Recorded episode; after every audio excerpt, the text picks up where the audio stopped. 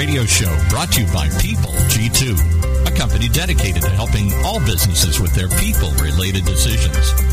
They do that by giving clients access to the best human capital, due diligence, and background checks available on prospective candidates, business partners, tenants, and more. To learn more, simply visit www.peopleg2.com.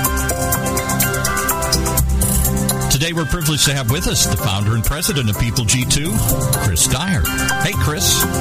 Good afternoon, and thank you for joining me. Again, my name is uh, Chris Dyer, and I'll be your host for the next hour. In case you're tuning in for the first time, the Talent Talk radio show features a wide range of guests who care about talent and are uniquely talented themselves. So, in this show, we talk about talent in those two ways. First, as it relates to success and uncovering the secrets of really talented people. And second, we also talk about talent in relation to human resources and how HR leaders find the best candidates today. Hopefully, you see how that works. The word talent has a couple different meanings in the business world, and this show really looks to explore those two areas as best we can. My guests typically include CEOs, entrepreneurs, HR executives, coaches, recruiters, just all sorts of great people from, from the industry of talent. And when I'm out at networking events or industry conferences, I tend to have the privilege of meeting inspiring leaders all the time. So I created this forum to allow you to listen on our dialogue and hopefully learn some practical advice that will impact your own career in a positive way. Before I get to my guest today, I want to thank those of you tuning in live don't forget you can submit your questions via Twitter. Just tweet them to at PeopleG2. Use the hashtag Talent Talk. And my producer Mike will feed me the best questions and we'll try to work them in the show. You can also send us suggestions, qu- uh, questions we should ask, uh, guest suggestions, and anything else that's on your mind. Don't forget you can uh, also listen to this show on our podcast on iTunes or Android as well as subscribe to have the weekly show sent to you. That's typically how most of you are interacting with the show. In fact, we just went over the 60,000 subscriber mark on our podcast feed uh, this week, and we're really proud of that, so thank you for listening. With uh, that said, let's get today's show started. My guests uh, are Blake uh, Gasca. Am I saying that right, Blake? You are. All right, good. Uh, CEO at uh, Convoy Technology, and also Scott Manning. He's the founder of Million Dollar Methods. Scott will be joining me later in the show, so let's get to my first guest, uh, Blake. Welcome to the show. Thanks, Chris. Thanks for having me. I'm just, uh, I'm happy it's sub 100 in here. That's you know, right. Yeah, 100 plus degrees outside. For, for, anyone who's listening at a different time of the year or in a different geographical location, we're in Southern California. We're having an insane heat wave. I think I left my house at about 105 in Yorba Linda. So uh, it, that's a little unusual in September, I think, for us. But, anyways, we won't complain too much. We have the beaches and the mountains and everything else. Right. But um, so tell us a little bit about yourself and, of course, your company, uh, Convoy Technologies. Yeah. Uh, my name's Blake Gasca. I'm the CEO of Convoy Technologies. I'm 31 years young slash old, but uh, I'm a local. Actually, Chris, I, am from I'm from South Orange County. Grew up here when it was far different. It was orange groves and strawberry fields, and have grown. Uh, stayed in Southern California. Went to school at Loyola Marymount University up in LA, and travel the world and uh, ended up living where I ended up uh, growing up. So, like most of us do. yeah, you realize when you travel the world how how beautiful this place actually is. I'm not uh-huh. sure who uh-huh. said it. You didn't realize how how nice home is until you travel the world and you realize what home actually is, and it's a beautiful place. So, uh, Convoy Technologies, we're uh, we're kind of an interesting uh, company as we're going through uh, several transitions right now, in, in a positive, uh, in a kind of positive aspect of it. Uh, we're uh, we're a fleet technology company, so we specialize in fleet safety, security, and productivity products. Now, what does that mean to the average person? So you have trucks on the road that are driving; they're determined to be unsafe, but most people look at them as being a liability. But what people don't understand that these guys are hard workers; they work long hours, and and they're traditionally the more safer drivers. Uh, so we we provide technologies that one help the driver. Uh, to look at, uh, be able to provide uh, surveillance in and around the vehicle, um, and also be able to provide information for the fleet manager. So, is the driver driving safe? Are they texting and driving? Are they uh, are they going over the speed limit? Uh, so, a lot of these things are now with technology emerging uh, like LTE and cloud-based services. We're able to transfer mm-hmm. that information up to the cloud. Uh, so, it's a it's a, it's a very interesting industry. It's constantly growing. You have to be very dynamic, and we're having fun doing it. There's a huge market out there, and uh, some great opportunities because of the technology that's opened up.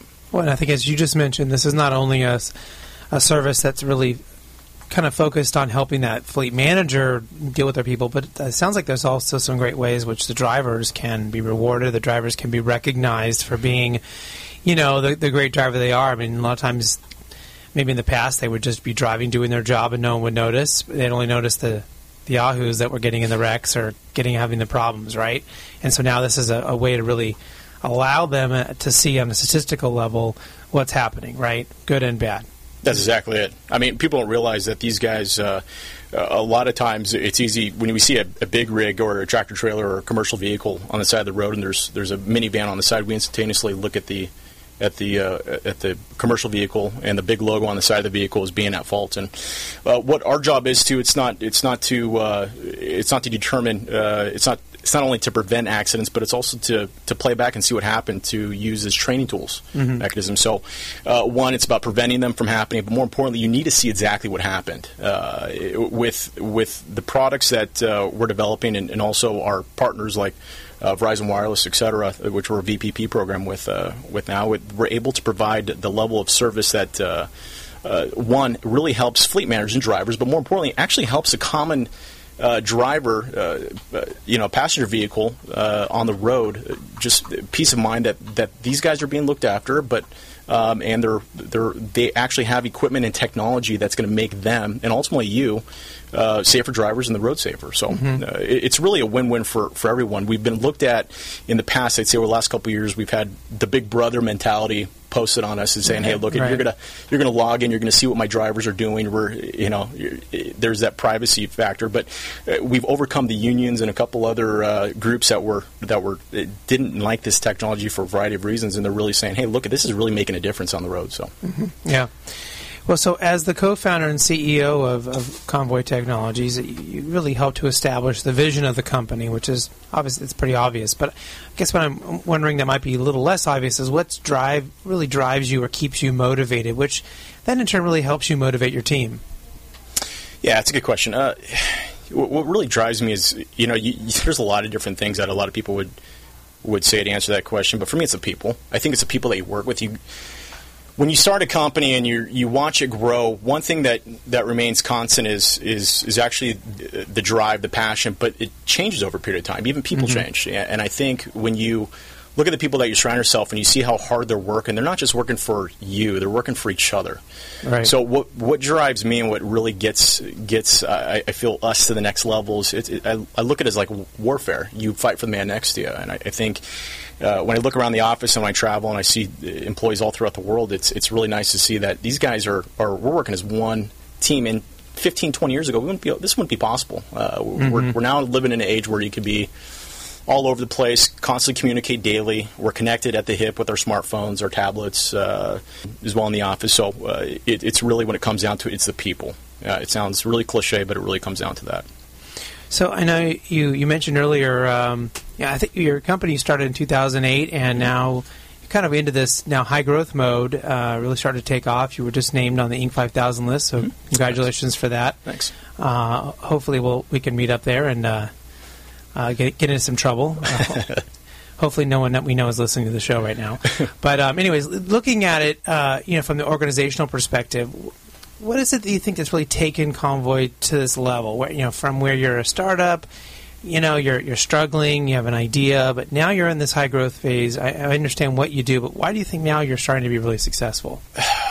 It's not easy. I mean, you have to be one. You have to be honest with yourself, and you have to be honest with with yourself on your team's capabilities. Uh, again, the answer to your question is it's the people. I, I really think you can talk about products and services and how great your vision is and etc. But if unless you have the people to execute what your vision is, it's nothing. Mm-hmm. You're, you're going to just fall flat on your face. I think the biggest challenge that CEOs, especially young CEOs like myself, this is my first venture, and I never looked at myself as a CEO or even an entrepreneur. To be quite honest with you, it kind of just it really came down to, hey, look, we're in a corner. We we we have an opportunity to go go along with another organization or start our own company. We elected to start our own company, and, and really, it's it's driven the culture, but more importantly, it's, it's really it's really driven by the people to get to the next level. So. Uh, when you talk about the success of an organization, you can never mention one person and, and anyone unless you unless you're the only person at your organization that's growing. Uh, you have to point to the people around you. So the trick is to find people uh, that and surround yourself by people that are better than you in other areas and, and, find your blind spots. And you have to be honest with yourself. So. Right, right. So we we've mentioned the word success here a few times uh, already in this interview. So I'm wondering, how do you evaluate then or determine what is successful in your company? because you can meet a goal, right, and you Yeah, can still be unprofitable. You can still, Yeah. you can do. People can do what you ask them to do and still be falling flat on your face. So, Yes, Uh, the easy answer to that is, is results, right? Everyone's going to say, "Well, how do you determine you're successful?" It's it's results, whether it's an individual or or uh, you know uh, you're in numbers. But uh, I would say it's. It's actually has to do with your failures. Actually, as you as all entrepreneurs know, and as you kind of grow with with an organization or as you as you go along your career, you you really evaluate your failures to determine what your successes are. Um, and I know there's there's people probably out there smiling and says absolutely because at the end of the day you're going to fail more times than you succeed. But it's how you deal with those failures and making sure you can continue to grow. Um, one as an individual, uh, in, as well as an organization. It- it's really how how well you bounce back from, from the failure. So I determine success very differently than probably a lot of people do. I, I, I like to look at individuals and see how they're growing with an organization and determine, hey, look at did we fail? That's fine. Fail fast. But if you if you're failing fast, what did you do? What is uh, what did you do to improve it? Are we be- is it a better outcome because you actually fixed your failure? So um, learning from your failures is a really important uh, important aspect to to really understand your your successes. right. So one of the things that I do, uh, kind of on the side, and I do some speaking things on this, and I help some companies from time to time really help develop what their culture is going to be and help set the direction. Because I think people people very often think they have culture, and then they don't. Their culture is just whatever it is that they all ended up with when they all got together, right? As opposed to it being this really specific, very uh, intentional things. So I'm wondering, you know, when you look at your company right now, as far as the culture goes in the organization, how would you describe it, or what are some of the, you know, kind of foundational values that you look at uh, that you're kind of relying on to, you know, keep people together, keep them wanting to work hard, probably work more harder than they ever imagined in a startup. How do you how do you view that right now? Yeah, that's a good question. Uh, it, that's probably the, the, the one asset people don't talk about when they talk about the uh, success uh, of an organization, but the culture is huge. And when you're hiring someone, we bring someone on board, you really have to look at their company culture if you want to be honest with yourself and you really want to grow the business. Uh, you know, it, what we look for at Convoy is one with because we're we're smaller, we're no longer a startup, but we're a smaller organization, getting to the next level. We look for people who are already in that entrepreneurial mindset. We're looking for people who are who are really going to wear multiple hats naturally, uh, and, and that's a challenge nowadays. We were talking about before, we were on air about uh, how difficult it is to, to find people, um, even through just resumes. Uh, but Right. you really don't know until you're sitting with them side by side if they're going to figure out. And you know usually within the first ten seconds if they're going to fit within your company culture.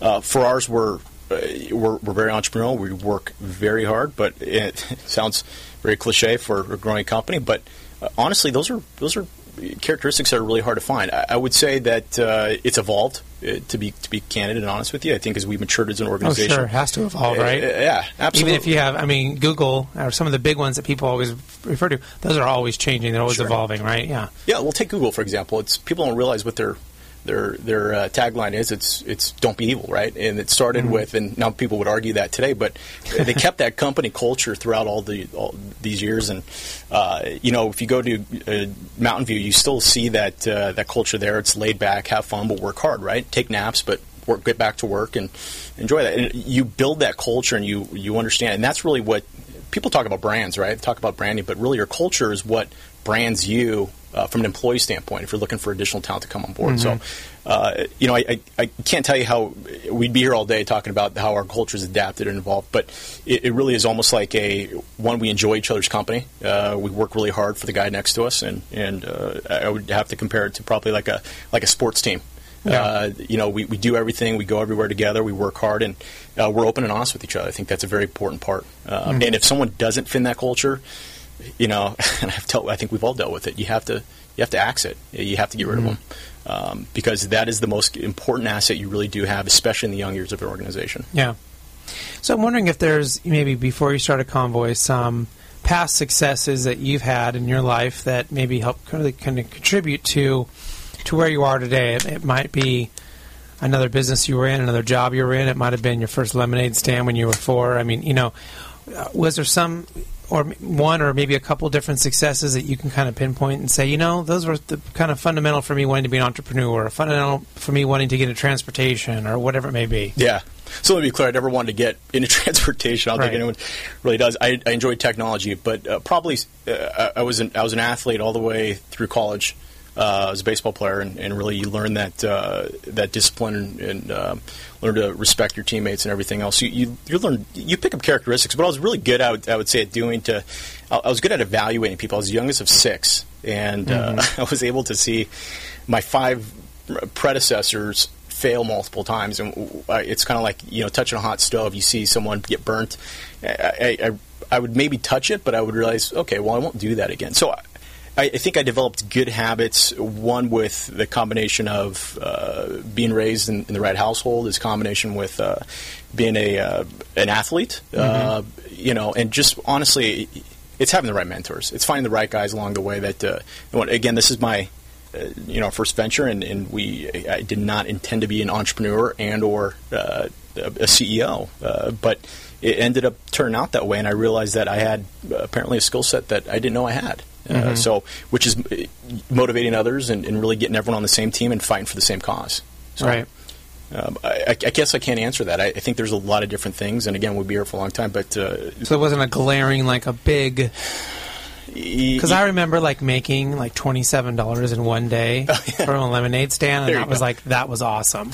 I bought so much candy at the liquor store that I rode on my bike that I wasn't supposed to go to because it was too far from my house. Yep. But I went anyways, and bought like twenty dollars, which was like you know a grocery store bag full of candy back then, right?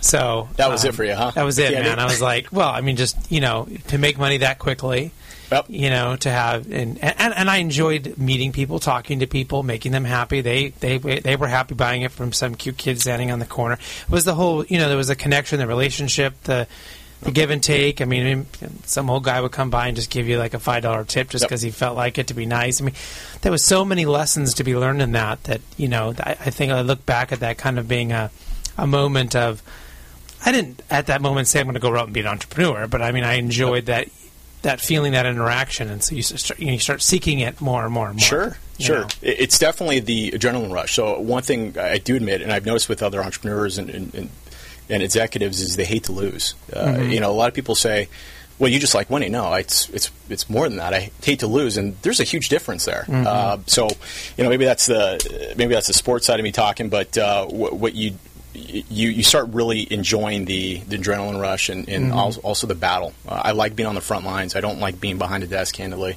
Uh, I like being with the customers and with the team. Uh, so I, I would say it's more of a I, I don't want to lose. I want to consistently, and when I do, I want to understand why I didn't win. It's kind of a stubborn Right. attitude to have, but uh, I think that's that goes back to the sports stuff, right? Because you probably spend a lot of time, especially in baseball. You can really overanalyze there. Oh, yeah. You can get on tape. You can watch your batting swing like a million times. You can watch how you're throwing the ball. You can, I mean, all these things. You can, and you can watch your competition as well and how they're doing stuff. So Mm-hmm. you can go back and learn so much from how you feel. And in baseball, I mean, you're pretty much failing a majority of the time. If you're batting 350, you're failing. Six what, and a half times. Six, yeah, sixty-five percent of the time, and you're considered a star. Yep. Absolutely. So it's a totally different mentality, right? Absolutely. And that's what uh, you know. Entrepreneurs listening. I mean, really the mental toughness is absolutely key. I mean, you have to be uh, mentally tough and mentally prepared more than anything. I mean, you can.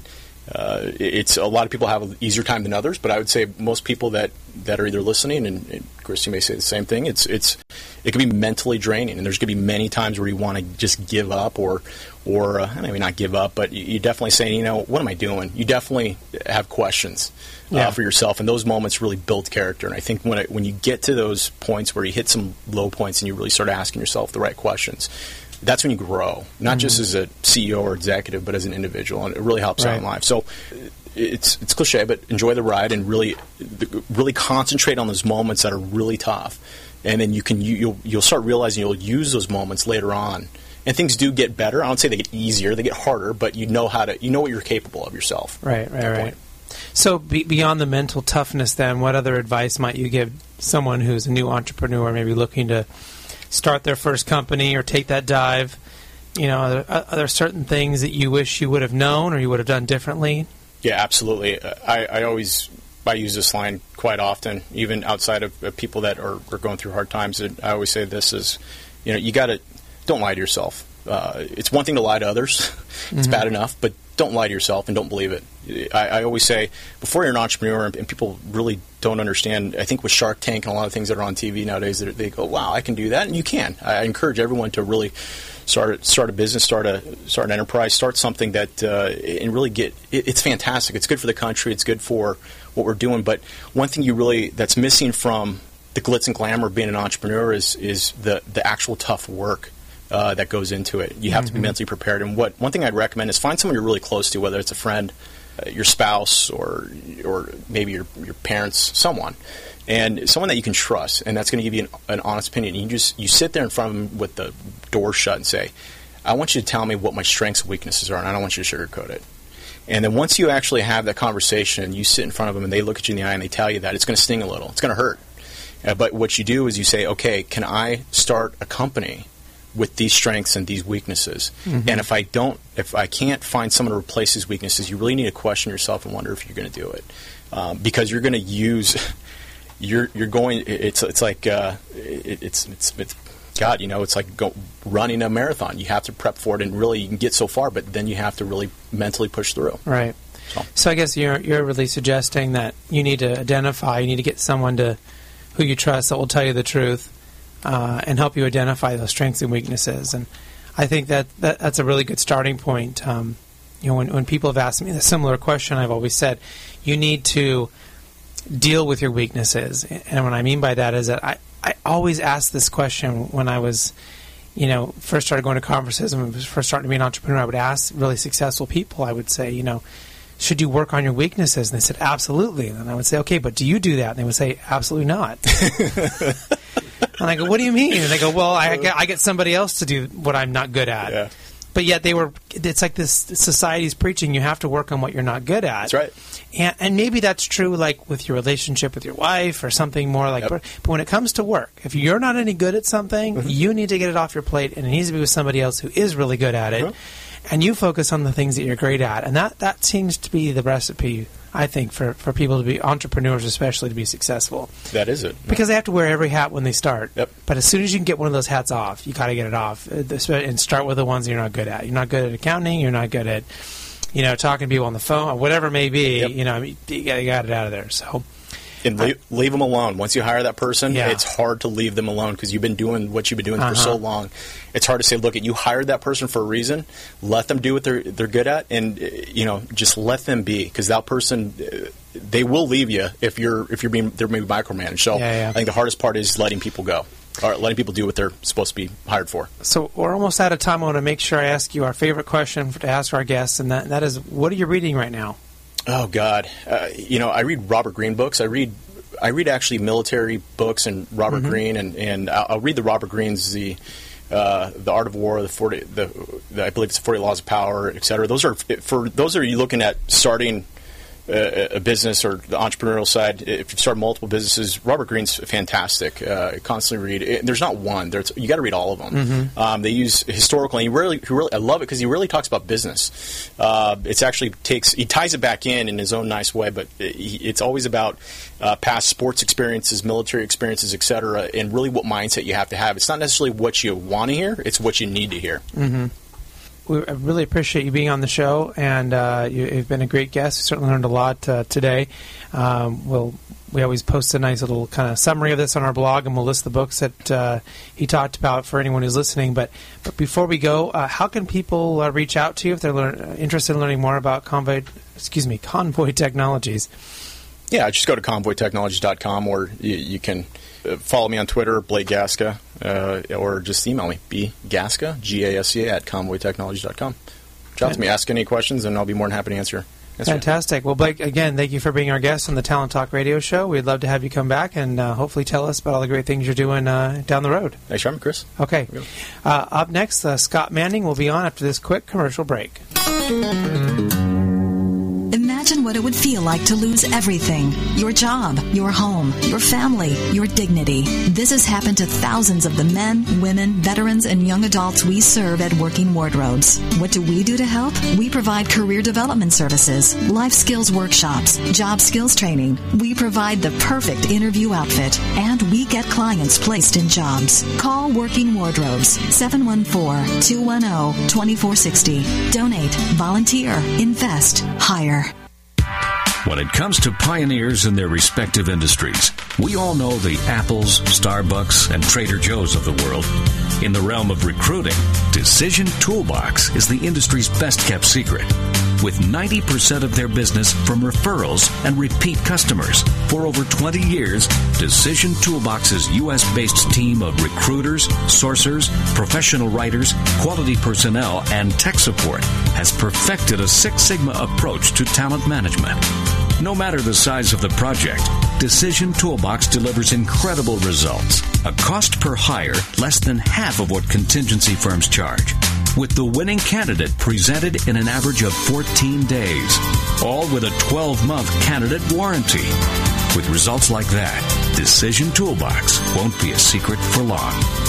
Visit us at www.dtoolbox.com for more information. When you use the Premier Rewards Gold Card from American Express, the rewards points can keep on multiplying. Buy three with triple points on airfare. Buy two with double points on gas and groceries. And a single point for pretty much every other dollar you spend on the card. Then, start choosing from over a million rewards to redeem all those points. Apply today and the annual fee for the first year is on us. Call 1-800-AXP-GOLD or visit AXPGold.com. The annual fee for the card is $175. See terms, conditions, and restrictions at AXPGold.com. Welcome back to the Talent Talk Radio Show. Just a quick reminder you can subscribe to the podcast of this show and listen to past shows by visiting either octalkradio.net or talenttalkradio.com.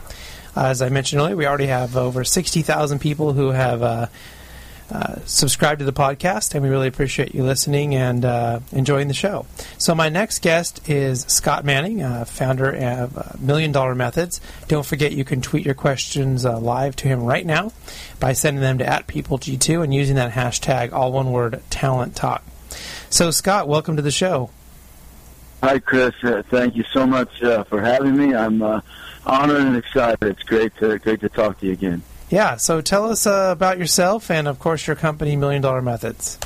Sure. Well, th- thanks for the opportunity. Uh, you know, I, I guess in a, in a really short uh, thumbnail sketch, uh, I began my my entrepreneurial journey uh, at uh, at 15 when I started a martial arts school that I actually held for about 10 years. I built up a small little empire in uh, rural Indiana of about six locations and just over a, a 15 employees, and uh, it was uh, it was my hardest yet probably one of my most rewarding learning experiences in life. Uh, sort of uh, learning from the the, the the street smart entrepreneur and getting my nose bloodied in the in the trenches. So uh, from there, I uh, leveraged my interest in business to uh, fall through with an MBA uh, from the University of Phoenix and led into a a coaching business opportunity to help other uh, small business owners and entrepreneurs of, of all walks of life, really. And through a, a couple other turns of events that we don't have time for, I, I decided to dedicate myself to really helping companies develop a, a formula for success financially as they grow their company, which is why we have million dollar methods and sort of as the name portrays, uh, the, the theory is that there are very specific methods that lead to a business being successful, finding the right customers, uh, and and growing profitably. So uh, that's where I invest my time now is coach or consultant to companies that really want to grow and uh, to make a difference for their teams and their customers. So, with these successes you've had as an entrepreneur, both you know, like you said, directly with uh, starting off there in Indiana in the martial arts uh, uh, genre, and then later on, kind of moving on into that being more into helping other people. I mean, you're an entrepreneur yourself in what you do in helping other people. So, uh, maybe you can talk a little bit about what drives you as an entrepreneur, you know, to be successful and to con- kind of continue into that instead of, you know, working for somebody else or some consulting firm. You know, what what keeps you grounded into wanting to do it, you know, for yourself? Thanks for asking. You know, it's probably my favorite question because I, I, I have a expression. I'm sure I took it from someone else, but it's not about how much money you make. It's about how you make the money. And the how is, is, is really what life is all about. And, and I think that I know, you know, for, for the, all of the people over the world that you advise, uh, the company models that you help with, and, and with your own team, uh, you really have a, a, a concept of ideal lifestyle. And we know that uh, helping other people be successful will also make ourselves successful. So I decided that I need to have the best work environment and lifestyle and autonomy in my business if uh, if I'm going to do it for other people. And so, uh, you know, I, I am my own boss, so to speak. Uh, sometimes that's good news and bad news because uh, you you you got all, you make all the decisions, but sometimes you're the most dysfunctional person you know. So in my path as a, an entrepreneur, I, I've set out to really show people that you don't have to be a self-employed slave to your business. You really can design it the way you wish it to be. And if you do that, it's going to make you better for everyone you serve. Yeah, I love that comment. I, you know, I think most entrepreneurs really feel like they're the most dysfunctional person they know because I think I, I think every good entrepreneur really has a level of introspection. They're always kind of evaluating themselves and they're always trying to find a way to grow or to get better. And so they tend to think that they're the worst one out there at the same time, or at least at some moment in time. Um, so I, right. I, think that's a great that's a great comment. So I, I, know some of your you know uh, bigger successes have been in that coaching area and business development area. So maybe what are some of the attributes that you look for in entrepreneurs that you choose to work with and coach? You know, and, and what are some of the expect, expectations of them which you know will really help them turn something into a success? Yeah, well, that's a really smart question, and you know, I think uh, you know you, you just validated what I mentioned. So, you, you know, a, an entrepreneur or anyone, e- even the people that uh, you know they follow your guidance and, and, and with, with what you practice, what you preach, you want to look for A players. I mean, a perfectionist is what you just mentioned. A person who constantly feels some sort of dysfunction because they're striving to be the best they can be. You know, I, I, can help a lot of people the ones that are the easiest to help and the most enjoyable to work with are those that are ambitious. Those people that are, uh, you know, they, they, they're hungry for more and that they are already very successful. Uh, the the A plus or the A players always want to become A plus players. People who made the All Star team this year; they want to make the All Star team next year. You know, people who win championships continue winning championships because they never settle. And my my best clients are those they never settle. They're always looking out at the next mountain peak. And it's not that they're not happy because they can be happy stopping at any moment. They're always feeling fulfilled, but there's just something more. It's in their nature. You know, if I were to give you the same things that we all read about and we learn about, uh, but the attributes are, you know, focus and follow through. Uh, they have commitment. Uh, we have an expression when I built the largest uh, small business coaching program in the country out of Indianapolis, Indiana. And we would always uh, have an expression that uh, we're interested in real entrepreneurs, not pretend ones. And, and there is quite a difference between saying you want to achieve something and being committed to it or just talking about it. And, you know, I work with uh, a, a lot of professional practice now. One of the major segments of my life is, is working with doctors of, of all different types of niches and specialties. And you will have some that they just want to practice doctor and they want to see patients, earn a living, and that's fine. But the ones that really are looking to get a return on their investment of owning a practice, you know, they're always uh, looking for more and better ways of doing things. So I think I, I hope that answers your question, but that's kind of describes a, the, the right mindset of person for me. Yeah, it makes a lot of sense. I mean, you want to have those people who are motivated and want to learn, want to be successful, want to uh, maybe you know, I think not satisfied is a really good way to put it. Um, you know, at least in what they can achieve. Uh, you know, we see that I think in successful sports stars, and everyone knows at some point they're going to have to stop because their bodies just aren't going to be able to deliver what mm-hmm. their mind can.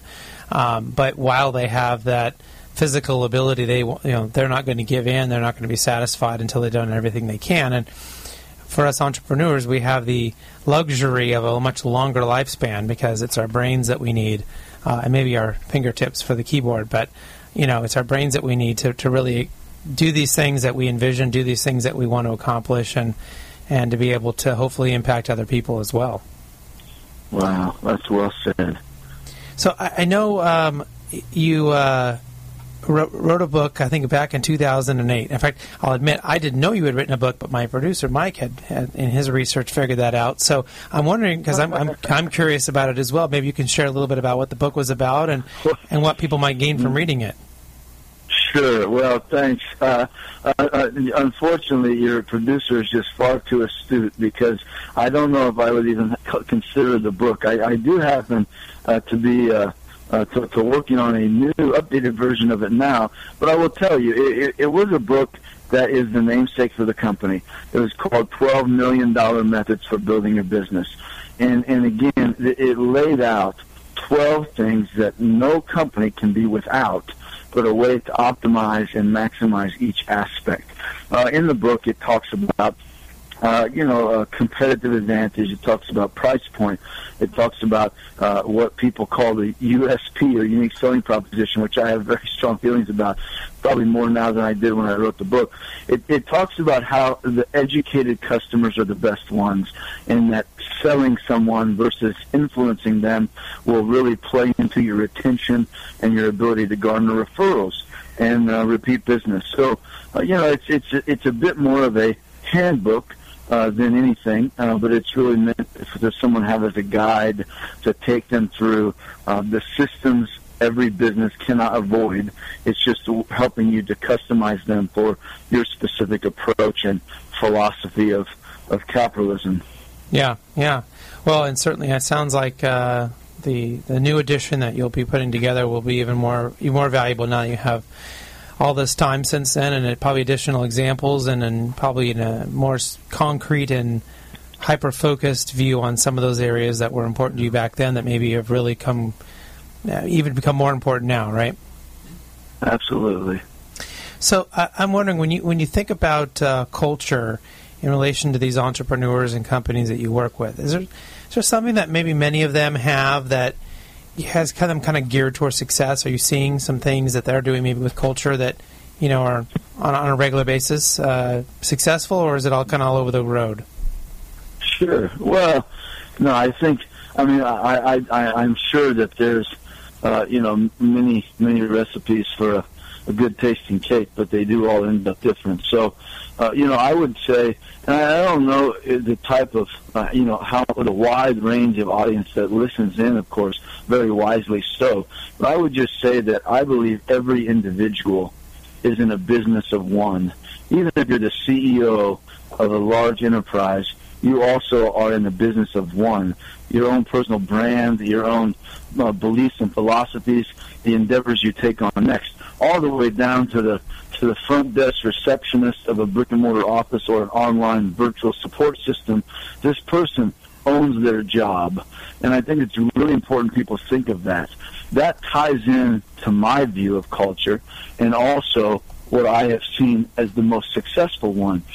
And to, to sort of summarize it into a, what's probably more of a cliche now, but is ownership of role. Uh, the very first thing that we do after we do individual consulting I do a lot of blueprint days with people to help them design their business as they wish it to be. Is that we take that blueprint and we now we go integrate it into the team, but we don't do it by hey, here's some great new ideas that we're all going to try, and we expect them to just follow suit and, and, and agree with us. Rather, we do it in a very transformational way that the staff actually gets to feed back the plan to you. It gets them on board. My favorite saying with a, with a team of people, whether it's five or 500, is that do you know what ideas you're going to love the most and follow through with tomorrow morning? Yeah, they're your ideas. Those are the only ones. It doesn't matter whether I was listening on one of the commercials, uh, whether you're Apple or Starbucks or Amazon or whoever you are. At the end of the day, every person walks into their job with a lot more on their mind than their employment. And their own ideas are the ones they're going to follow through with. And so I like a culture that ingrains the people, that rallies the troops, that makes them all feel like their role is important in whatever way it is, and helps them to create an ownership over their responsibilities, the outcomes of those, and gets them involved in the direction of the company. And I happen to know uh, because of our relationship and, and the, the guidance I received from you and watching you from a distance, uh, that your philosophies are also, uh, you know, I mean, they, they internationally meeting of, of clients and companies all over the world that you inspire uh, through your very uh, ambitious and uh, involved, you know, methods of culture. I think I agree with anything you've ever said, and, and you've helped me to see it in a bigger way and, and really inspire uh, my excellence in this idea of people and culture and team as well.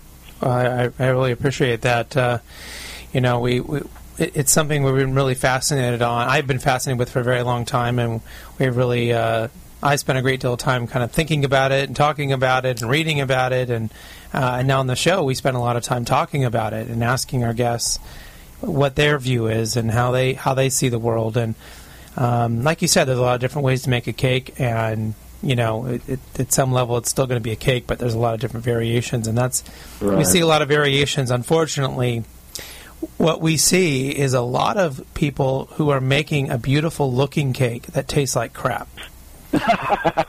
and uh, and they think their culture is so much better than it is because it looks nice, it looks fancy. But if you actually yep. make them have to, you know, eat a piece of that cake and, and really have to, you know, dive into that culture, it really has some problems, and there really is some some issues there. And that's what we try to help out. That's where I, I try to jump in is to say, well, how do we make this good looking cake actually taste good. And how make the and I think that was yeah. the point you made is how you know the employees come in with all these other things on their mind. They have lives that are outside of their outside of their job, but they want to feel important. They want to feel motivated. They want to feel engaged.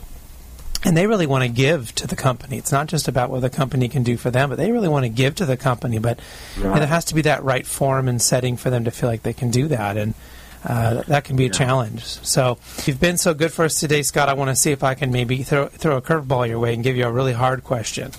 Um, and see, see what you do with it. So here's the scenario: there's two companies. Company A has you know has been going for a while, and then they're they're having problems. Maybe it's a recession, maybe it's a market conditions, but they're they're, they're struggling. And then you have Company B, who's a brand new startup who's coming into the marketplace. What do you see as the unique challenges for these two companies that are actually the same thing, that are that are you know synonymous between the companies? They're different industries, are having different problems, different things. What, what are some of those core things that they are ultimately they both both companies should really be worried about? Huh. Well, uh, again, it's a beautiful question. I, I love this. I can get used to this whole uh, guest on your show because you're making me think, which is great. and first of all, I just want to. I, I think it's important that uh, uh, I, I'm on here because I suppose I'm an expert, but I want to bow down to the master, okay, of culture, and just say that uh, there's no person I know who has studied it more, applied it in their own life and really lives it uh, with their clients and with the people they serve and use. So it really means a lot to me to just be able to, to listen to your answer, which I think was the cake analogy and how you described it and ran with it was just amazing. But look, your question for me is very simple. At the end of the day, every company has to deal with this one thing that I think most never do, and that is seeing their business through the eyes of the customer you know, it doesn't make any difference. I do. Well, I mean, people would pass out if I told them the dollar figure of business in the dental industry alone, and in probably the highest paid, and I hope so. I raise the fee consultant that works individually with the dentist in the entire industry, and it's one of the largest there is. And at the end of the day, the biggest problem, no matter whether that practice is doing general dentistry, doing high-end, full-mouth makeovers, beautiful smile kind of things, or very specialized medical type dentistry, they all try to preach their clinical expertise to patients that don't care. And in most every business, we get caught up in whatever our version of clinical is, and we stop thinking about it from the customer's point of view. Now, in a large company or even down to a three person operation, you also have to consider people, which is the question we've already answered. But the most important thing, whether a company has a market recession or they want to blame the economy or they're a new startup business, it's that you have to live it through the customer's eyes. If you want to grow fast, you want to get referrals, you want to dominate a market, you have to have obvious differentiation. You know, the reason why I hate the idea of unique selling proposition is because it doesn't matter how I say I'm different. It only matters what my customers tell other people about how I'm different. What matters at the end of the day is the experience the customer walks away with, whether they're going to come back, whether they're going to tell other people. I think so many companies get caught up in trying to fix inside of their business by looking only inside of their business and not really looking at what's going on around them and looking at the people who are interacting with them on a daily basis. So every company has to make a profit to be successful. I think that it's great if, if people can do that at, at a premium fee where they cannot be uh, cheap about the customer experience. Nothing. Sh- the customer doesn't always have to be right, but you should never be cheap about the ones you serve. And if that means you have to market at a higher level, you have to hire better people, you have to create a more uh, uh, congruent culture, if you have to, to charge a higher price, whatever it takes to, to be the, the serve the customer well, that's what will give you longevity, in my opinion.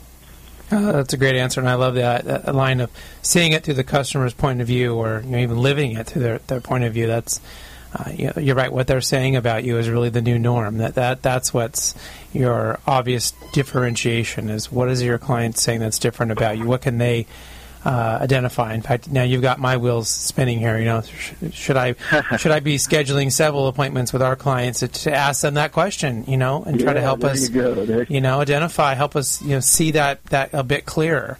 Because that answer might be different today than it was a few years ago. Um, Absolutely. And those are the things that we should be talking about, not, you know, not preaching to them what we think we're that's better about what we do or how we're different than our competitors is what they what our clients see. That, that, that's great advice. So I, I know we all have uh, people we can identify in our lives that have influenced us in different ways uh, to really to and how we, you know to really the people we are today, especially as entrepreneurs. So I'm wondering if you can identify anyone who's had the biggest influence, you know, on on your overall uh, leadership uh, development. Sure. Well, again, you uh, just these are such thought-provoking questions for me as well. Yeah, I mean, I, I would say many of the people that others might say, as a young man, uh, as a, or a teenage entrepreneur, I was so fortunate to discover people like Zig Ziglar, Tony Robbins, uh, some of the great salespeople, Brian Tracy, uh, even. Uh, Stephen Covey. I remember reading in study hall actually the Seven Habits of Highly Effective People, and it changed my life. You know, for me, as I've matured, I find people that have uh, you know similar things in common. The number one thing about a leader, I think, is they practice what they preach.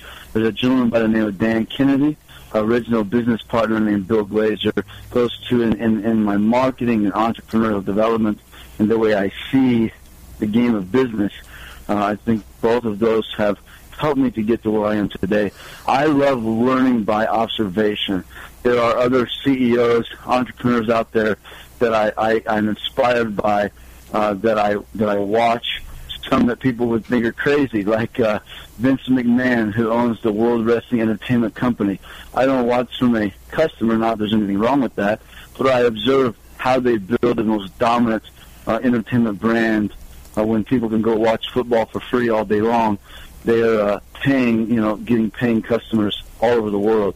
You know, I love just watching people who live their vision and their mission. Those inspire me to be a better leader, and uh, I hope to answer your question. Yeah, you did, and, and you gave some great examples of some different uh, people that you discovered. So uh, I'm, I'm guessing that you're, you know, always in that realm of trying to learn, and when you're not just doing that through observation, I'm hoping you might have a great answer to this question, and that is, what are you reading right now, and can you tell us about that book? Yeah, it's funny because uh, I I travel quite a bit. I try not to do it in spurts anymore, but in stages. And so I was uh, in Mexico for a week about uh, two weeks ago, and then in Toronto, mainly on business for a week. Uh, I just arrived late last night, and so I always pack one extra suitcase that contains all my notes, organ documents, and books. And so, so sometimes looking at the cover may be about all that gets done during that week. But you know, books I'm reading at this very moment. Uh, uh, one is by Sally Hogshead called uh, How the World Sees You, her original book, Fascinate. Uh, I, I love that. I actually think it goes with your a lot with your philosophy, and I would just summarize Sally's book very simply by saying it focuses on the strengths of a person and how to use those to be better. I really hate the way, and I say that strongly, educational system is usually designed at trying to make everybody equal, lifting up their weaknesses to be on par and average. Humans are supposed to be unique. They're supposed to have good and, and strong or weak and bad, and, and I think it's better if you focus on the good. That's what Sally is. There's another gentleman who, quite frankly, is very similar to the work I do, just in a different way. His name's Tony Jeary, J-E-A-R-Y. I just got his new book in the mail yesterday called Leverage, and leverage is the topic I'm often called upon to speak about and present for. I think life is about leverage. The, the, the, the sum of all the experiences you can acquire in your life are the things you'll remember. And in business, it's no different.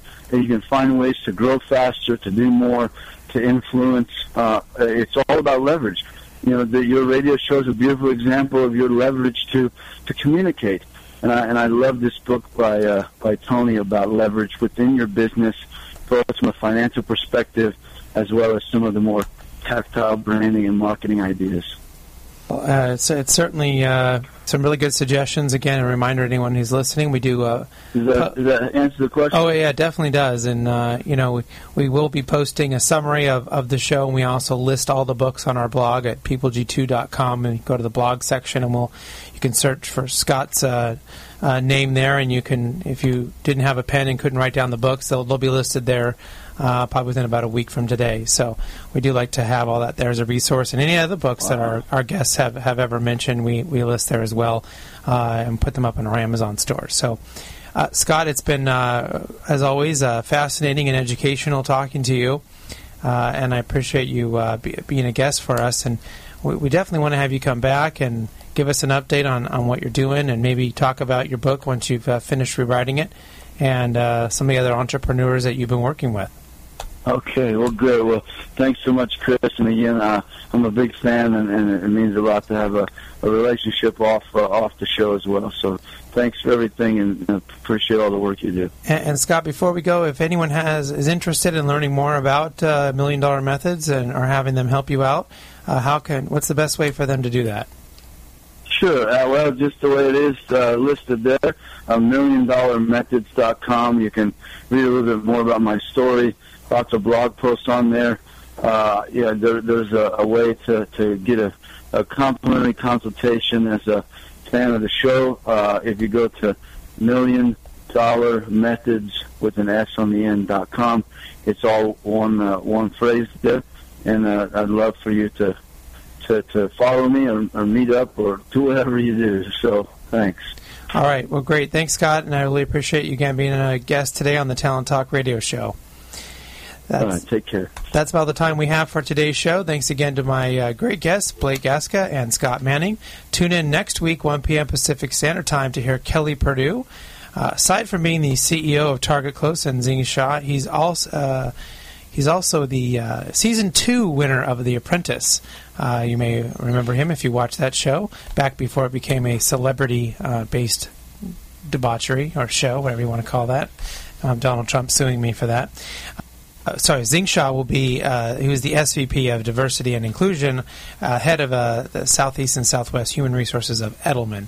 I think I misspoke there a second ago. So Kelly Perdew with Target Close and Zing Shaw with uh, Edelman. We'll be on the show next week. Until then, do what you love and show the world how talented you can be today.